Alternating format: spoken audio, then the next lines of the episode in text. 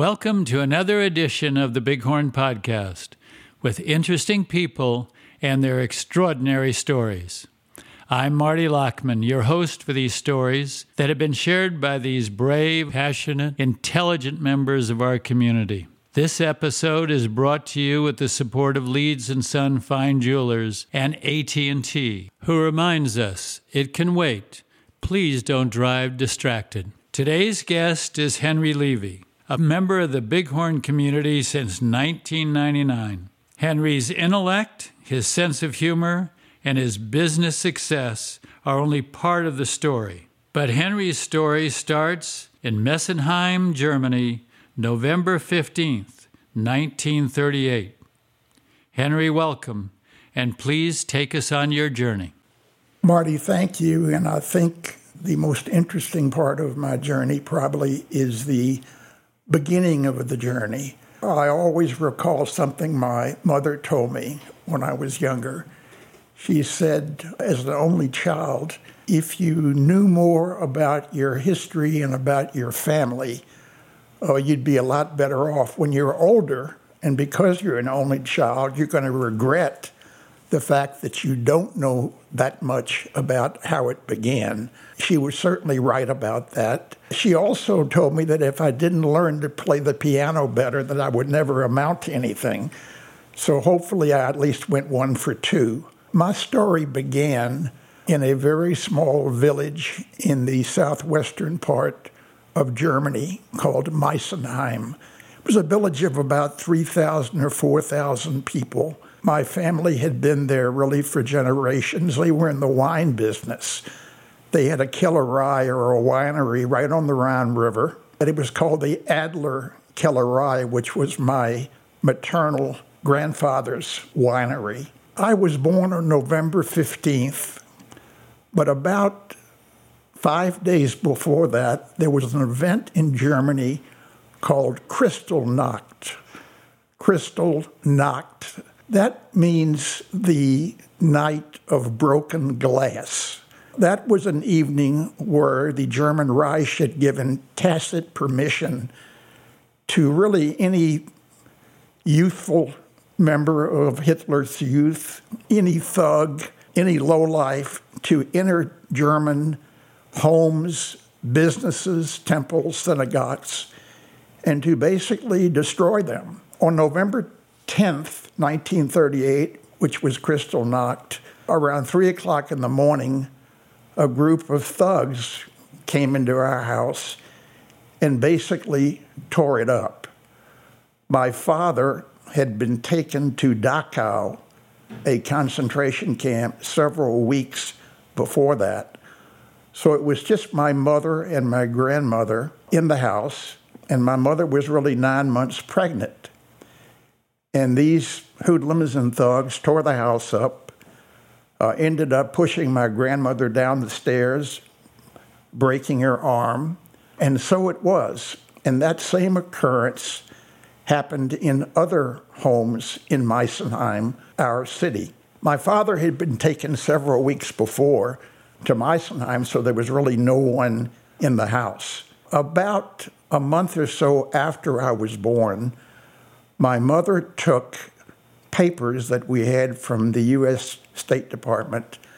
She got on a train and went on about a four hour trip from Meisenheim to Dachau, the concentration camp, presented the papers, and fortunately was able to get my father out of Dachau uh, we returned, or they returned to Meisenheim, and we immediately left and went to Luxembourg, where we stayed for several months. We literally left everything that we had at our house in Meisenheim, and with very little went to Luxembourg.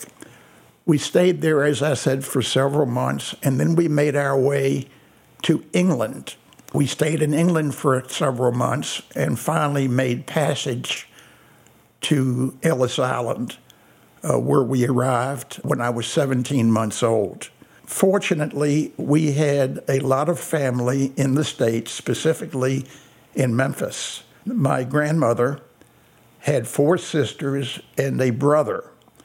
The brother had come to the States when he was 17 years old. I really don't know a lot of the background. I do know that he ended up in Memphis and over a period of time acquired a good deal of real estate, uh, several hotels, and one by one he brought each of his sisters to Memphis. My grandmother was the last sister to come with my parents, and we went immediately to Memphis and again started with absolutely nothing. I remember, or at least I was told, my father wanted to get back into the wine business.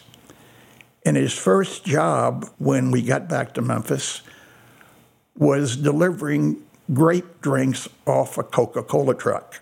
Our family helped us get started, which is the way a lot of immigrants got started from family that had preceded them to the States. And that's really how it all began. Henry, yeah. because I've had in, in my life, not to the degree that you have, but some traumatic events early on in my life. And you said, I was told or I remembered. What is your first recollection? Do you have any memories of that time? And, and did it affect you even at very early age, any of these events that now have transpired? Well, when we got to the States again, I was 17 months old. And my parents really never talked a lot about what had occurred in Germany. All of our language was German. I really spoke German before I spoke English. And what my parents had gone through, in particular what my mother had gone through, was very, very difficult. They were always overly protective of me. There was a lot of seriousness in our family. That doesn't mean that uh, there wasn't fun. But my mother's parents, uh, my grandparents on my maternal side, never left Germany. They apparently died in Theresienstadt, which was one of the concentration camps. I do remember uh, on one occasion when I was maybe four or five years old coming into our apartment.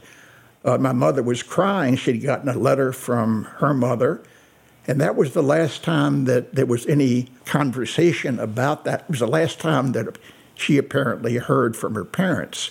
So I think when you go through something like that, your outlook is quite different. And again, there was a lot of seriousness when I was growing up. When I went to school, it was intended that I worked hard, that I kept my nose to the grindstone. And again, we didn't have a lot when we came to this country. There were a lot of nice, funny things that I recall growing up, but basically it was a very normal childhood that I experienced through grammar school, junior high school, and high school. But I was always focused on behaving. Uh, that doesn't mean I never got in trouble because I got in trouble a lot by doing things I shouldn't have done on a more humorous side, on one or two occasions, I remember we all lived in one of the apartments that my grandmother's brother, who had brought us over, owned. And I remember on uh, Easter Sunday one day when I was maybe four or five or six years old, going around to various apartments uh, asking for Easter eggs. And when I was told that they didn't have any Easter eggs. I asked just for regular eggs. And I remember coming home, you know, with, with maybe two dozen regular eggs, which we ate over a period of time. I also remember when I was maybe five or six years old, going downtown on the bus with my mother to Crest department stores. And I remember that uh, we just passed some playing cards and some poker chips. And I asked my mother if I could have a poker chip. And she said no. And when she wasn't looking, I took a poker chip, put it in my pocket, and on the bus going home, pulled it out, announced that I had it, which was quite upsetting. And I remember that that evening, my father, who had gone into a different business that I'll talk about, had one of his employees call our house and asked to speak to Henry Levy. And I got on the telephone and he asked me if I had stolen a poker chip. And I told him, no, I had just found the, found the chip in my pocket. And he advised me that the police would be coming by the house a little bit later to take me to jail. I think I was four or five years old. And I remember I did not sleep very well that evening, and I have never stolen a poker chip since. Well, at least you broke broke you of one I, bad habit. I, I, did break even. I also remember going to uh, elementary school on one occasion uh, when I was in the fifth grade. I had been promoted to captain of the safety patrol, and my position was guarding the driveway at the school. Uh, when we eventually moved to a different residence in a different school, I had to give up that position. And I was told that I really had a great future as a safety patroller because no one had been run over on the driveway during my period. But that was really, those were the early years of my life. Henry, yeah. first of all, at the very start, just to go back to that for a second, you've written a book, uh, Born Under a Lucky Star. Getting your dad out of that concentration camp, I can't even imagine that was a stroke of luck in itself because how many people were let out of concentration camp at that time and then to be able to have your family intact coming over to the United States as you look back on your life I mean that must be something that you've been thankful for ever oh, since without without question my father eventually, uh, after a few years of delivering drinks, realized he couldn't make a living and support a family doing that. He ended up starting a broom and mop and industrial chemical company with financial help from our family, from my great uncle in particular. And that was really, those were the dollars that we really had when I was growing up. I remember in the summertime, one of the jobs that I had growing up was going to the broom factory where he had maybe 15 or 20 mostly African American broom makers. And I would sit in the middle of that broom factory, and every time the broom makers made a dozen brooms, they would bring them over to me, and I would give them a button. And at the end of the day, depending on how many dozen brooms they made, they would take those buttons into the office and they would get paid for that. In the meantime, if you knew how brooms were made, uh, there's a lot of dust and broom corn that's flying around. And in the summer heat, the last thing you want to be doing is sitting in a broom factory itching all day.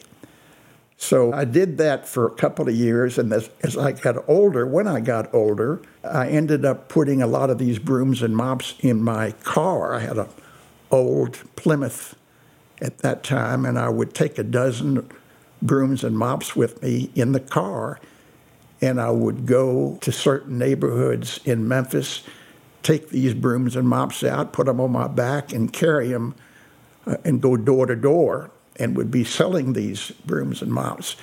I was reasonably uh, entrepreneurial when I was uh, younger. I liked to to sell. I was always good at it, whether it was magazine subscriptions, brooms. I had a lawn care business. I would cut grass, as many young kids did, uh, to earn money to do things. And that's really how, in many respects, I grew up. When I was 16 years old, my father died suddenly from a heart attack. He was 56. I was 16 years old. And, you know, when you've been in a concentration camp, when you've never eaten the right foods, when you've never exercised, when you always had a cigar and a pipe in your mouth, you're not really in great shape. And that was a very difficult period of time for my mother and for me uh, she was 46. She was 11 years, uh, 10 years younger than my dad. And we really had very little dollars. Through a great deal of luck and good fortune, uh, about three years later, she met a 52 year old bachelor who was in the securities business. He had his own firm. He happened to have been the uncle of a very close childhood friend of mine. His name was David Sternberger. And as I said, he was a bachelor.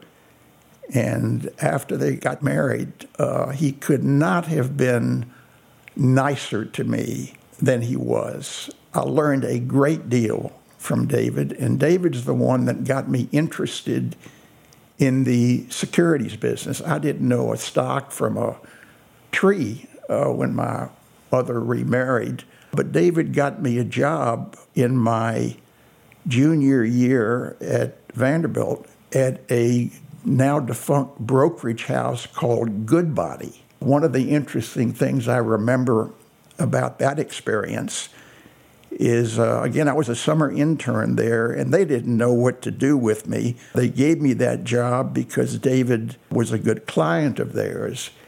And that first day, they put me on the switchboard. They taught me or told me how to operate the switchboard when people would call in and ask to speak to brokers or to ask to, uh, what stock prices were for a certain stock. And I remember that first day after I had done this for a while, I got a telephone call, and some man said, Where's uh, Allis Chalmers? Well, if you can remember Marty, Allis Chalmers, A L L I S Chalmers, was a farm equipment manufacturer. I didn't know that at the time. I thought that was a person. So I picked up the microphone and throughout the entire office, I said, telephone call for Alice Chalmers. They immediately recognized that my talents as a telephone operator were very limited. So, what they did, they put me on a raised platform in the front of the office and gave me a piece of chalk and told me when I saw the stock prices come across the ticker tape to use the chalk and to print the price on the board next to the symbol for a particular stock. Well, I did that throughout most of the summer. And at the end of the summer, I think I knew the name of every stock symbol that came across the board. And that's how I became interested in the market. I liked the action of the market. It was fun for me, uh, the making and the losing of dollars. And I knew very well that's what I wanted to do. After I graduated from Vanderbilt, David Sternberger encouraged me to go to graduate school so that I could learn more about business. And I ended up applying and being accepted at Columbia uh, in New York, where I went to business school. Before I did that, I was in the Air Force Reserves for six months of active duty and then uh, seven years of reserve duty. And while I did that, that was one period of my life that, at least to me, was a waste. I think I came out of the uh, Air Force Reserve with the same rank that I had going in, which was no stripes. I mean, I did my duty, I was glad I did it. But after I got out of the active duty, I began Columbia in the winter session of 1961, and I went straight through and finished my MBA in really a year and a half. I think the next stage of my life was obviously trying to get a job. That was also a very interesting period for me. I ended up writing letters to about eight or nine different investment banks that I had become familiar with while in business school, trying to get interviews. And I would write these letters to the Human Resources Department at that time and announce that I was coming down for an interview and that I wanted to meet Mr. So and so at such time and place uh, on a certain date. I really didn't know that was the procedure or at least I thought that was the procedure that should work. But anyway, I would go to, to Wall Street uh, on the trains and I would announce myself. I had a reasonably good resume from Columbia and also from Vanderbilt. But I'd get to these different firms and they didn't have a clue who I was and they had no intention of letting me meet the people that I'd written the letters to. So I went back to my dorm room at Columbia and began making telephone calls and at that point began setting up meetings to visit and interview at the various investment banks. That again was a very interesting experience for me because I would go to these different firms. And in almost every instance back then, the people wanted to know who I knew and not really what I knew, but who I knew that could help me do business. And as I said, I didn't really know anybody. I had never been to New York until I had gotten out of the reserves, and consequently, a lot of those meetings were not productive. Goldman Sachs was different. They were not so much interested in who I knew. There was very little nepotism at the firm at that time. They were very, very deliberate in the interview process. And I remember interviewing Goldman over a two, two and a half month period of time. I would take the subway from 116th Street down to Wall Street, and I would meet with maybe over that period of time 15, 20 different people. And I recognized early on that if it was that difficult to get a job at Goldman, Goldman must be a pretty good place to go to work for. In any event, I did get a job and they put me through a pretty deliberate six month training period where I would go through every area of Goldman from the investment banking area to the municipal bond area to the research area to the back office. I wanted initially to go into the municipal bond business because Memphis at that time was a pretty big municipal bond area. But Goldman knew better than I did the area that I would fit in the most, and that was in what is today the wealth management area. Goldman today in the investment banking area today is so different than it was in 1961 62 when I started because they hire in each section of the firm, they might hire 20, 25, 30 different people or more in wealth management, in municipals, in investment banking. When I interviewed and got that job, I was really the only one that they hired that year. And they were very good to me, and I learned an awful lot because I got a lot of individual intention.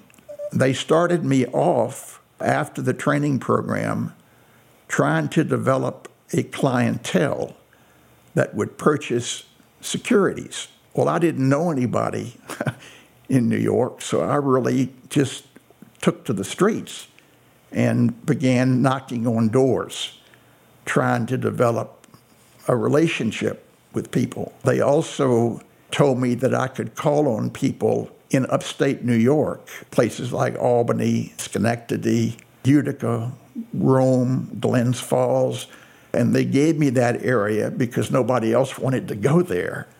And I remember taking Mohawk Airlines on many occasions and traveling in the wintertime and the summertime to those towns. And many of those towns aren't even there today.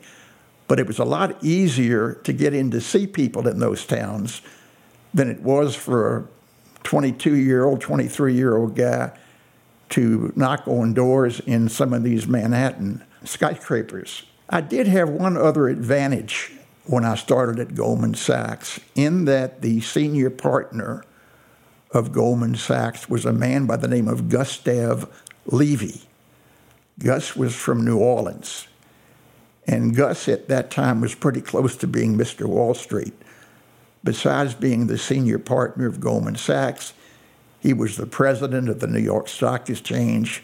He was a very well known philanthropist and everybody who was anybody in New York knew the name Gus Levy. I learned pretty quickly when I made telephone calls that if I said, This is Henry Levy of Goldman Sachs, and I'd like to come meet Mr. So and so, that it was easier for me to get in to see people because of my last name. And I remember on many occasions knocking on a door, going in, announcing myself that I had uh, a meeting with Mr. So and so, and Mr. So and so's secretary would call him and say, Mr. Levy of Goldman Sachs is here to see you. And these men would come out and they would see me, and I could see their faces drop, but they all thought that Gus was my father. And it pretty soon said that they knew him, and they said, I know your dad, and I really have great respect for him. And I would just nod my head. I wouldn't lie, but I didn't, didn't necessarily express myself. Anyway, I knocked on a lot of doors over a three or four year period uh, that I was in New York and was able to develop a very, very nice clientele at a very young age. I really always enjoyed meeting people, I enjoyed selling. And in New York, in particular, I go into a lot of areas that were Germanic. And because I spoke German before I spoke English, it immediately gave me an opportunity to develop a dialogue with people uh, and that helped me also develop relationships. I never really intended to stay in New York and live in New York. I was going to be there for a couple of years after business school, and then I was going to go back to Memphis and go into business with my stepfather, David Sternberger. As it turned out, I really enjoyed Goldman. I liked the people there. I liked the way they thought. I liked the way they had helped me.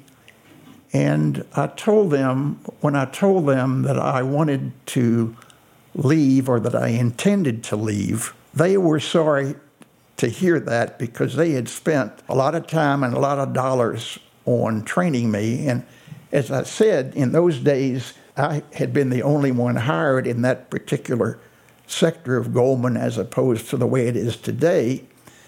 And they asked me at that time if I would be interested in opening an office for them. I was 25 years old. And they didn't have to ask me twice if I wanted to do that.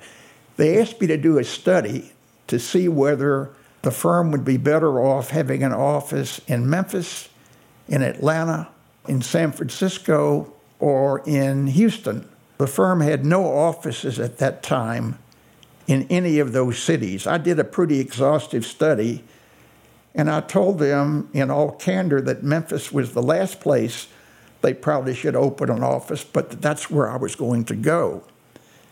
And they said, Well, go ahead and try it, open an office for us there. They didn't have to ask me to do it more than once.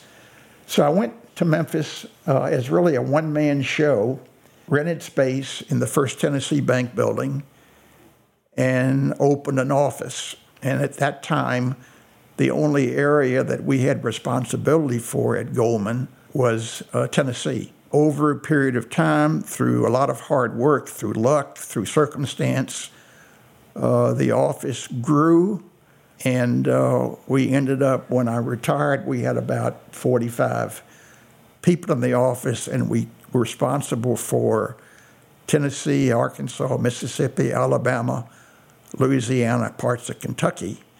So it was a wonderful run. Uh, I was very fortunate to be in the right place at the right time. Again, that's all, Marty, as you mentioned, uh, being born under a lucky star. There were a lot of fortuitous things that happened to me that I tried to take advantage of. And it's one reason that we've been fortunate to be at Bighorn all these many years. Tell me, too, I mean, here you get an extraordinary education with limited funds from your family because you didn't have didn't have money. any. Yeah. And so I'd like to know how how that all comes about, but also where did you get this drive and this personal fortitude because you were given opportunities but without the hard work, you know, we talked today about younger people not willing to put in that hard work, not willing to, because you start at the bottom and you got to go knock on doors. And being a salesperson is probably the greatest, uh, I think, trait someone can have because everybody needs something selling their somebody selling their products. What gave you that drive? Marty, when you when you don't have anything, what choice do you really have? If you want to succeed, if you want to earn dollars, a lot of the kids that I grew up with uh, had a lot, belonged to various clubs, were able to take various vacations and do things uh, that I wasn't able to do. And it just comes out of you at some point. You want to be able to do those things. I think the people that I admire the most are people whose children really have a lot, who then on their own still go out and make it on their own as if they hadn't had anything to begin with. Uh, and one of my neighbors is, is Fred Smith, who is head of Federal Express, who came from a very well to do family, but still was able to build what he's been able to build. Uh, for most of us, born out of necessity was what drove us. No uh, question. Um, you now talk about you've had this success, you build this part of Goldman Sachs in and around Nashville and the greater area. When you come here, what brought you to Bighorn to begin with? Marty, we had been going to Maui for many years, for maybe 12, 15 years when I was still working. That's a long, long way from Memphis. And just on one occasion, Carol and I wanted to stay closer to home. And we made reservations to come here, and I got a pro at Mission Hills to set us up to play various golf courses. We stayed at that Champions Hotel on 111. Uh, we had a great time when we were here, and a couple of days before we were to leave, I, I said to him, If you lived here, where would you want to have a home? And he said, Let me send you to a place called Bighorn, which at that time had been open but still only had one golf course.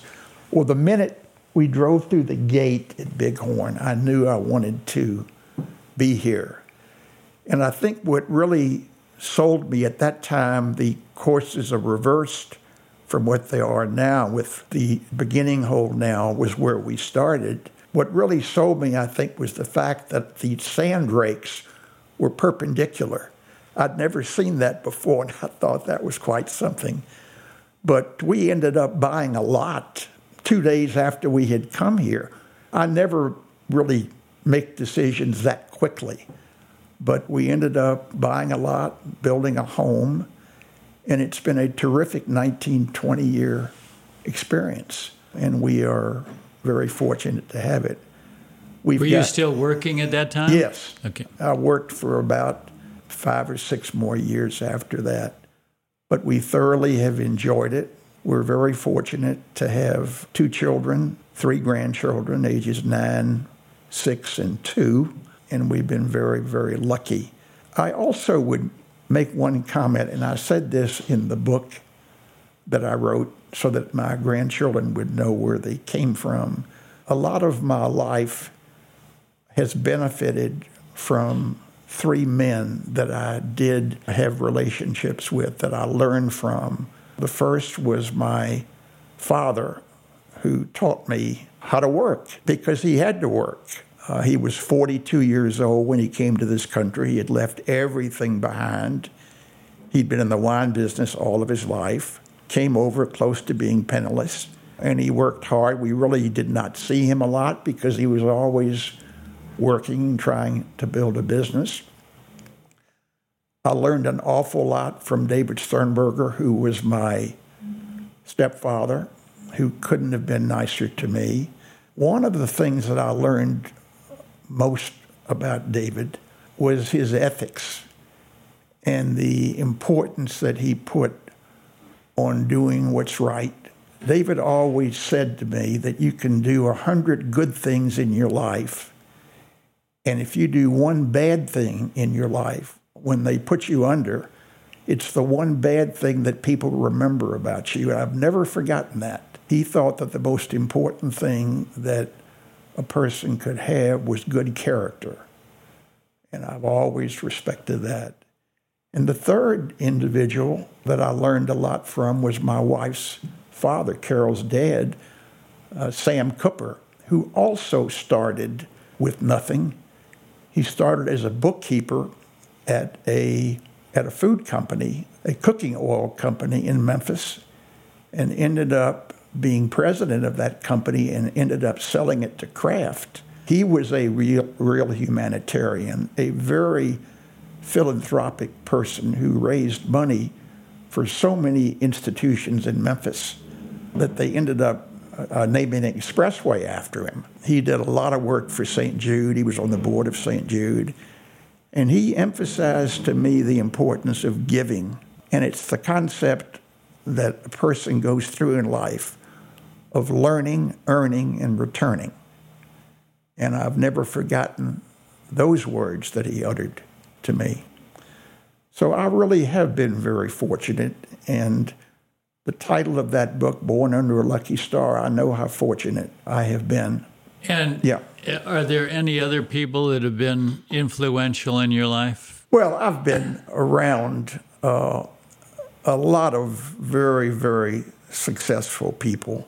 A lot of them who I got to know when I was in New York. Bob Rubin, who was Secretary of the Treasury into the Clinton years, started at Goldman the same time that I did, but in a different area. He worked in the arbitrage area of the firm in the trading room.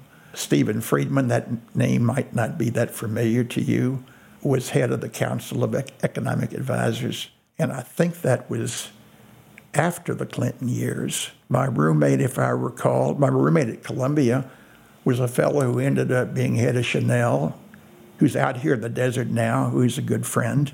There are a lot of people that I was fortunate to come in contact with. One of the things that I learned at Goldman that helped me and that did put me in touch with some very successful people. Goldman was really more of a wholesale type wealth manager. They always emphasized that it was easier to do business with one person who might have $10 million than 10 people who might each have a million dollars. That you didn't spend as much time with that one person, but that you got a lot more out of it and could focus more on that one person. Well, obviously, those were the kind of people that they told me and taught me to call on. And when you go to a place like Nashville or New Orleans or Birmingham or all these towns that I ended up going to, uh, I tried to focus on the families that had significant investment wealth as opposed to the mass public. And that I enjoyed that a lot more than maybe working in a wirehouse type operation. Also, I would yeah. imagine in a situation like you were in building a career, your wife Carol too has to have, uh, as a partner for all these years, has been uh, influential to say the least. No question. Carol and I are, in many respects, completely different. But that sometimes makes a very, very good marriage. Everybody likes my wife, and Carol likes everybody. I'm not quite in that same position, but Carol's always been very helpful, and she's been a great life partner. I'm not the easiest guy in the world to live with, but I do feel I did her parents a favor. Let me ask you a yeah. couple of other questions, yeah. Henry, and that is when you were running Goldman Sachs, what qualities did you look for in people that worked with you? Well, I've always felt that sometimes first impressions are last impressions. So I did look at grades. I looked at activities that people were involved in when they went to school to determine if they got along with people well. I really interviewed a lot of people at Goldman, not just in Memphis, but also in New York, because the interview process was a lot more deliberate then than it is today.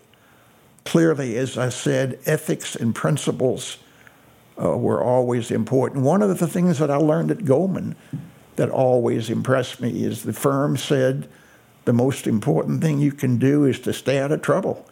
Don't get the firm in trouble because it's a lot harder to get out of trouble than it is to get in trouble. Ethics, again, character, achievements of what people accomplished in school, those things have always been very important to me. Also, coming here in 1999, as our lives um, continue to change and you spend more time here, this really becomes the community.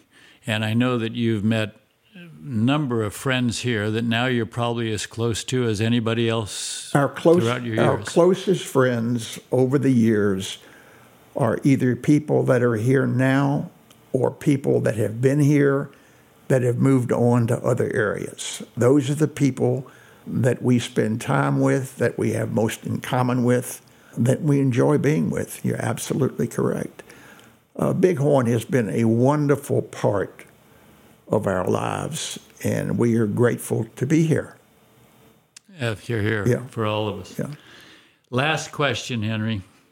What advice would you give the 20 year old Henry Levy today? not to make some of the mistakes that I made over the last uh, 50 years.